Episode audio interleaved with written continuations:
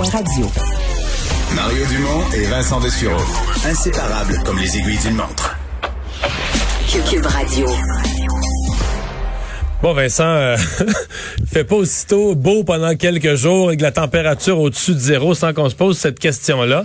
Euh, mais on se la pose déjà du côté de l'Outaouais, les gens qui ont été échaudés, pas à peu près avec des inondations répétées, des bris importants sur les, les terrains et les propriétés. Et là, on commence déjà à se demander, la neige, comment est-ce qu'il y a d'eau dans la neige, euh, comment est-ce que font la neige? Ouais, faut dire qu'il y a quand même plusieurs secteurs au Québec qui ont été euh, sont échaudés. Là. Oui. On a eu des Eh années très très difficiles par rapport. L'année au passée, ça n'était pas pire. On avait Oui. assez de la COVID, on n'avait pas eu ça. Les deux autres années, par contre, ça avait été vraiment, vraiment difficile. Et euh, là, on arrive à- dans une période euh, plus, beaucoup plus chaude. Là. En fin de semaine, euh, début de semaine prochaine, des 13, 14, 15 degrés. Et on s'inquiète donc sur la fonte euh, de la neige. Et euh, ben, souvent, par contre, les grosses chaleurs accompagnées de pluie, c'est un peu ça le cocktail le, plus difficile. Là, c'est du soleil avec euh, de Sans la chaleur, pluie. sans pluie. Alors ça, c'est une bonne nouvelle. Et d'ailleurs, un peu partout, je faisais le tour de plusieurs régions. Les inquiétudes sont assez basses là, sur la- les- d'éventuelles Ça inondations l'air que ce qui est bon, c'est que ça regèle la nuit.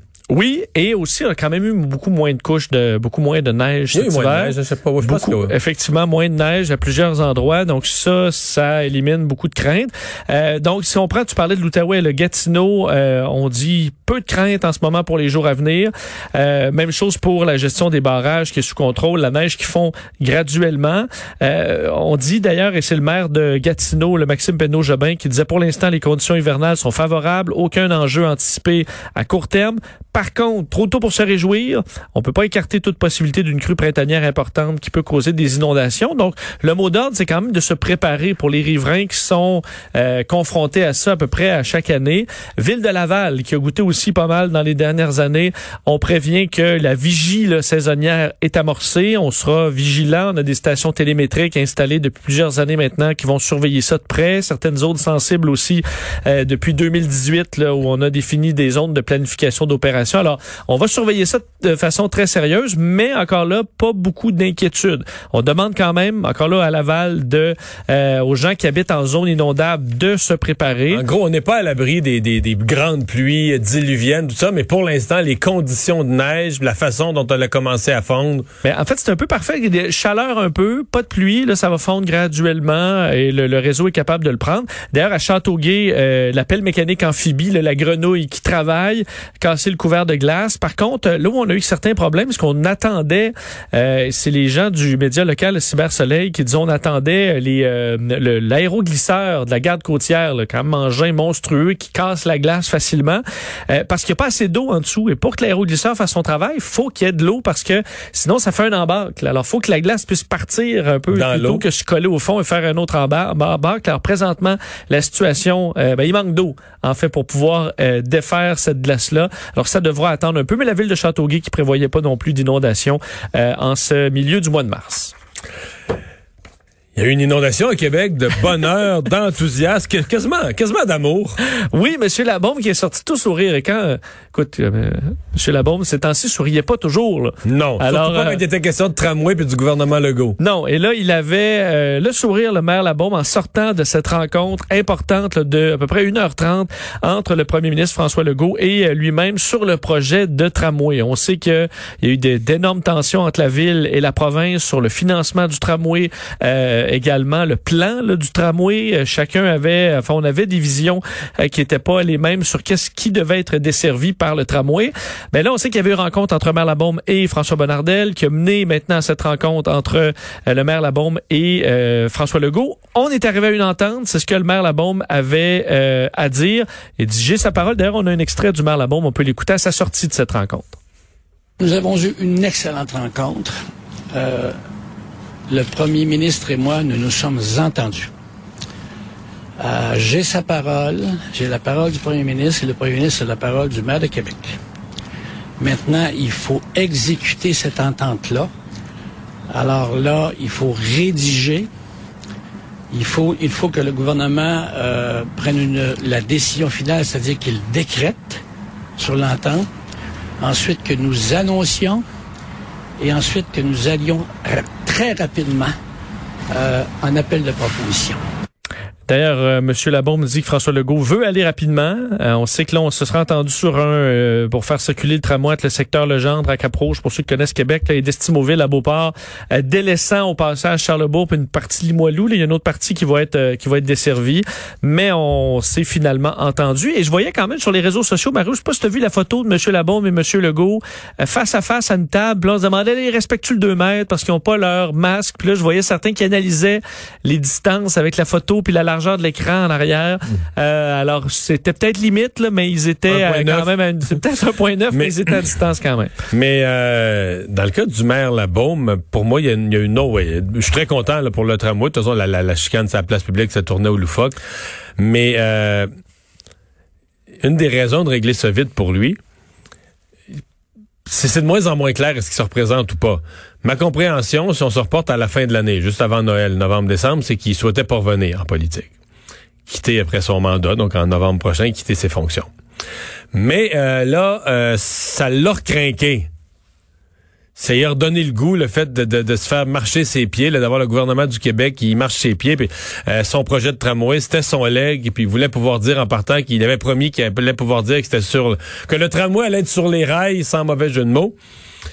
Mais là, une fois que c'est revenu, s'il est capable, dans quelques semaines, de se faire mettre tout ça là, dans une entente écrite que le gouvernement adopte par décret avec les budgets qui viennent avec, puis tu sais que c'est c'est parti là, que c'est en marche, puis que ça peut plus, c'est c'est rendu assez loin que c'est plus arrêtable, c'est parti.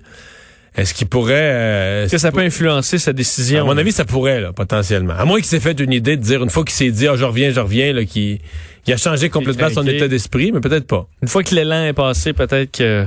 Alors, on verra. Il y a encore, encore le temps euh, de réfléchir. Euh, bon, le tireur d'Atlanta, on s'est interrogé là, sur euh, les motivations parce qu'il y y a du racisme évidemment envers les Asiatiques, surtout avec la COVID puis les, les- le virus, l'idée du virus chinois. Euh, puis là, dans le cas du tireur des trois fusillades d'Atlanta, ce serait pas ça du tout. Ouais, du moins selon ses dires, là, il a fait. C'est une histoire quand même qui ébranle vraiment euh, les, les, ben, les, les États-Unis toute la population américaine violence d'origine débile. Le gars, asiatique. le gars va d'un salon de massage à l'autre, ouvre la porte, tire dans le tire sur le monde. dans trois salons de massage oriental euh, hier. Donc, c'est un tireur de 21 ans, Robert Aaron Long, euh, qui donc euh, a fait euh, ben, huit victimes. D'ailleurs, il vient d'être accusé là, de huit euh, chefs de meurtre euh, et un d'assaut. Alors, ça s'est fait dans les dernières heures. Alors, lui affirme avoir agi sans mobile raciste. Il a d'ailleurs, il aurait reconnu sa culpabilité rapidement auprès des euh, des policiers locaux. Ce qu'on raconte, là, histoire un peu floue, qui souffrirait, euh, à ses dires, là, de dépendance sexuelle. C'est quelqu'un qui aurait fréquenté ces salons-là euh, par le passé. Donc, euh, on n'en sait pas beaucoup plus, mais c'est la piste qu'il y aurait là. On s'est dit, d'ailleurs, du côté de la diplomatie américaine, Anthony Blinken, le, chef de la diplomatie, qui disait euh, être atterré par cette violence. Il y a eu des réactions de Barack Obama, de Joe Biden également. Toute la communauté, euh, de la population euh, américaine d'origine asiatique était branlée. D'ailleurs, les policiers, même de New York, ont dit qu'on allait augmenter la surveillance et la protection de ces gens-là. Mais le lien est pas encore clair. Mais c'est une tragédie terrible. Et là, il devrait faire face à la musique. Il est formellement accusé. Mais son explication, il pourrait mentir. En même temps, tu dis, c'est, il n'y a pas vraiment de raison de mentir. Quand tu dis c'est pas raciste, c'est qu'il y avait une dépendance sexuelle. Euh, Ben, en fait, c'est que là, la dépendance sexuelle, ce, que- ce qui aurait été Ben, sa logique détraquée, c'est qu'il il, il- il voyait ça, ça sur leur une dos, tentation, là, et qu'il fallait qu'il arrête cette tentation-là sexuelle. Euh, je pense probablement qu'il était ruiné financièrement par ça, et tout, mais en même temps, quand tu poses un geste comme ça, peu importe la motivation, c'est que t'es pas. euh, Évidemment, Ouais, là, euh, ben, il dit, écoute, le- les, les, euh, les salons de massage à le devant, c'est des, euh, des bouquets de fleurs, euh, des cierges. Alors vraiment, c'est c'est une histoire qui ébranle les Américains. Le président Biden, lui, qui a pas ménagé ses mots euh, dans une entrevue à l'endroit de Vladimir Poutine. Non, et euh, vraiment, c'est de, de fortes tensions, comme on a rarement vu là, entre Vladimir Poutine et Joe Biden, euh, puisque dans une entrevue à George Stephanopoulos, journa- journaliste de la chaîne ABC, euh, Joe Biden, en fait, s'est fait poser la question, pensez-vous que Vladimir Poutine est un tueur? Et Joe Biden a répondu oui. Alors pour lui, Vladimir Poutine, c'est un tueur. Et là, n'en fallait pas plus pour qu'il y ait une forte réaction chez euh, les Russes qui ont, écoute, euh, dénoncé ce qu'ils qualifiaient carrément d'une insulte de Joe Biden pour euh, le peuple russe, si bien que la Russie a annoncé tantôt avoir rappelé son ambassadeur aux États-Unis pour consultation. on dit vouloir éviter la dégradation irréversible des relations, mais on est clairement choqué par cette sortie-là. Joe Biden n'a pas expliqué si le, le, le, mot là euh, tueur, est-ce que c'est en lien avec Alexei Navalny qui est pas mort, mais on se souvient qu'il a été empoisonné et présentement euh, détenu. Mais euh, clairement, les relations vont de mal en pis, alors que, si on se souvient, euh, Donald Trump, qui s'est toujours dit que c'était lui le tough devant la Russie, quand il s'était fait poser cette question-là en 2017 sur le fait est-ce que euh, Vladimir Poutine est un tueur, je vais poser la même question, mais il avait dit, ben, euh, dit, il y a beaucoup de tueurs, il y a beaucoup de tueurs, et pensez-vous que nous, on est si innocents que ça? Alors il avait en quelque sorte attaqué son propre pays plutôt qu'attaquer Vladimir Poutine. Là, on est ailleurs. Non, mais Trump a jamais été dur avec Poutine, au contraire. c'est ce que lui, il, avait même, oui, ben il avait même déjà dit pourquoi telle affaire est vraie. Je sais plus c'est quoi l'enjeu, mais il avait répondu. Ben, il me l'a dit, euh, Poutine. Ah ouais, parce que c'est sûr, c'est sûr que s'il te l'a dit, euh, il, y a, pas, a plus de doute. Je pense que c'était sur sur euh, l'ingérence électorale en disant que non, non, il, m'a dit qu'il n'y en avait pas eu. Ah, ok. Et je lui fais confiance. Il l'a dit.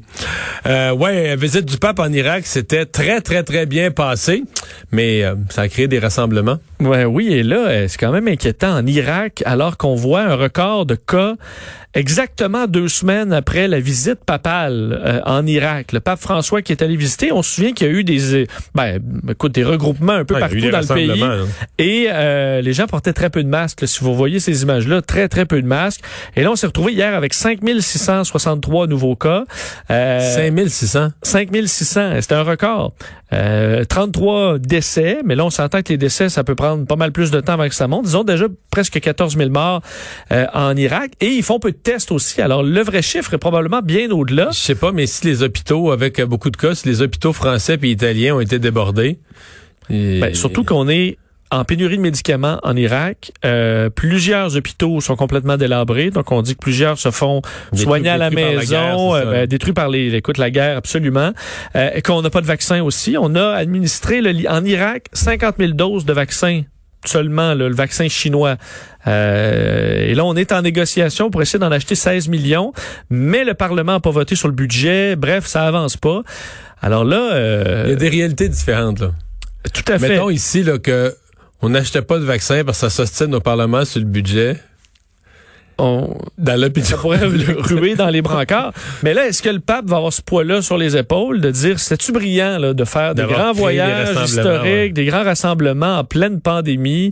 Euh, ouais, ouais, ouais, ouais. Il faut croire que ça, la visite, le, écoute, de voir le pape, Mario, ça ne te protège pas de la COVID. Je te le confirme. Alors là, les parents qui ont acheté la paix euh, durant la, pandémie avec du temps d'écran, quoi, ça pourrait se retourner contre ses parents? Oui, je termine là-dessus alors qu'il y a quand même énormément euh, de, parents qui, euh, lorsque l'enfant fait une crise, là, ou même dans un magasin, dans un restaurant, ou même à la maison, ce qui, ce qui est le premier réflexe, tu lui donnes un écran, là. Ton téléphone, tu lui donnes un iPad, tu le, et là, ça se calme, tu es capable de passer un beau moment. Euh, faut éviter ça, selon des chercheurs américains aujourd'hui, qui ont évalué 270 enfants de 2 à 3 ans sur, en fait, ce qu'ils ont fait, ils leur diffusaient un cartoon, là, donc un dessin animé, puis à un moment donné, ils l'arrêtent c'est tout, c'est fini. Même si t'as pas vu la fin, c'est fini, puis tu vis avec.